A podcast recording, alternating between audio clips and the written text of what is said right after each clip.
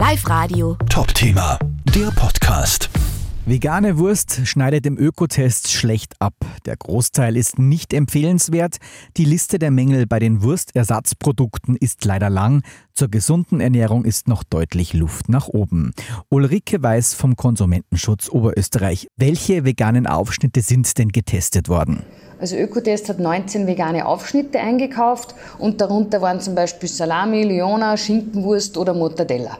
Dann kommen wir jetzt zum ernüchternden Ergebnis. Wie schaut es aus? Also es haben alle 19 Produkte die Sensorikprüfung tadellos bestanden, also Aussehen, Geruch, Geschmack und Mundgefühl. Nur leider bei den Inhaltsstoffen haben nur zwei Produkte gut abgeschnitten.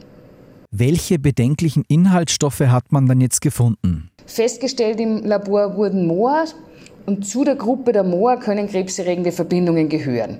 Und in den meisten Produkten fanden sich gesättigte Mineralöl, Kohlenwasserstoffe, Mosch, die sammeln sich im menschlichen Körper an. Es ist jedoch noch nicht erwiesen, dass diese schädlich sind, aber auch nicht, dass sie unbedenklich sind.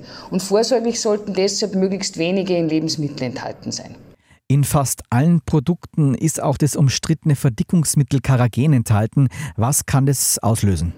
Also mit Ausnahme eines Produktes haben alle konventionellen Produkte das Verdickungsmittel Karagen enthalten. Hm, dieses wird aus Rotalgen gewonnen und steht im Verdacht, dass es Entzündungen im Darm auslöst. Es ist deshalb sehr umstritten und sollte aus unserer Sicht auch nicht enthalten sein. Wie schaut es aus mit dem Salz? Wie viel steckt da in diesen veganen Aufschnitten?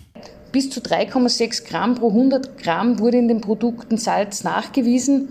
Und das ist nicht nur ungesund, sondern laut Meinung der Tester auch völlig unnötig, denn auch die Produkte mit weniger Salz konnten bei dem Geschmack überzeugen.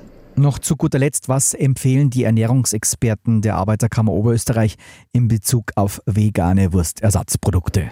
Aus unserer Sicht ist Fleischersatz auf Soja- oder Getreidebasis eine gute Eiweißquelle, ein guter Ersatz.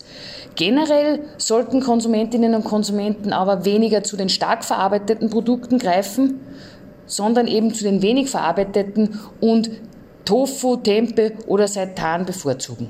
Live Radio. Top-Thema, der Podcast.